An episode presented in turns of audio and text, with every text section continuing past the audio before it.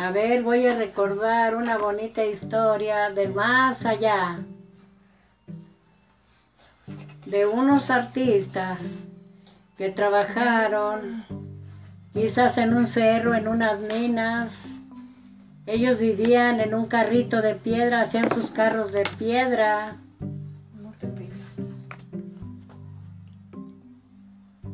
Que eran los picapiedras y su gente sus mujeres, sus familias.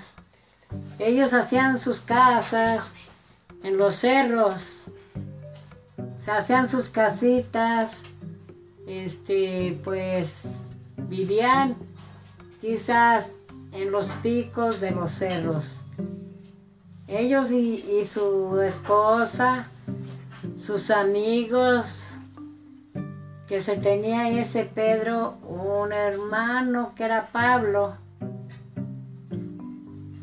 Pablo y, su mujer Betty y otra persona. Ellos vivían entre las cuevas porque eran del campo y comían y sus amigos era el mentado Dinosauro. Era el amigo de Picapiedra, pero ellos comían comidita de lagartijos, comiditas como sapitos, como carne de lombrices. Ellos comían eso. Les gustaba matar a los pájaros y a los cuervos. Y era muy valiente los picapiedras, corrían pero fuerte en sus carritos de piedra. Les gustaba mucho correr en las carreterías de cerros. Por un lado y por otro se trompezaban entre magueyes y entre nopales. Y yo les digo a todos los niños que en aquel tiempo que les gustaba oír a los picapiedras de sus artistas del más allá. Los recordamos con cariño, con amor, dicen los niños, que quisieran escuchar otra vez sus novelas, sus películas de picapiedra. Eran muy alegres, se les ponchaba cada rato su carro Allá anda componiéndole Don Picapiedra el carro y Pablo y, y Betty. Y la otra artista que no sé cómo se llama.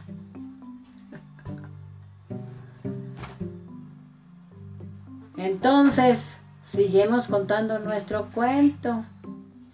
Ya les dije que comían animalitos del campo, les gustaba bañarse en los charcos del agua, les gustaba mucho la lluvia y también querían andar por el universo, paseándose alrededor del universo en su carro.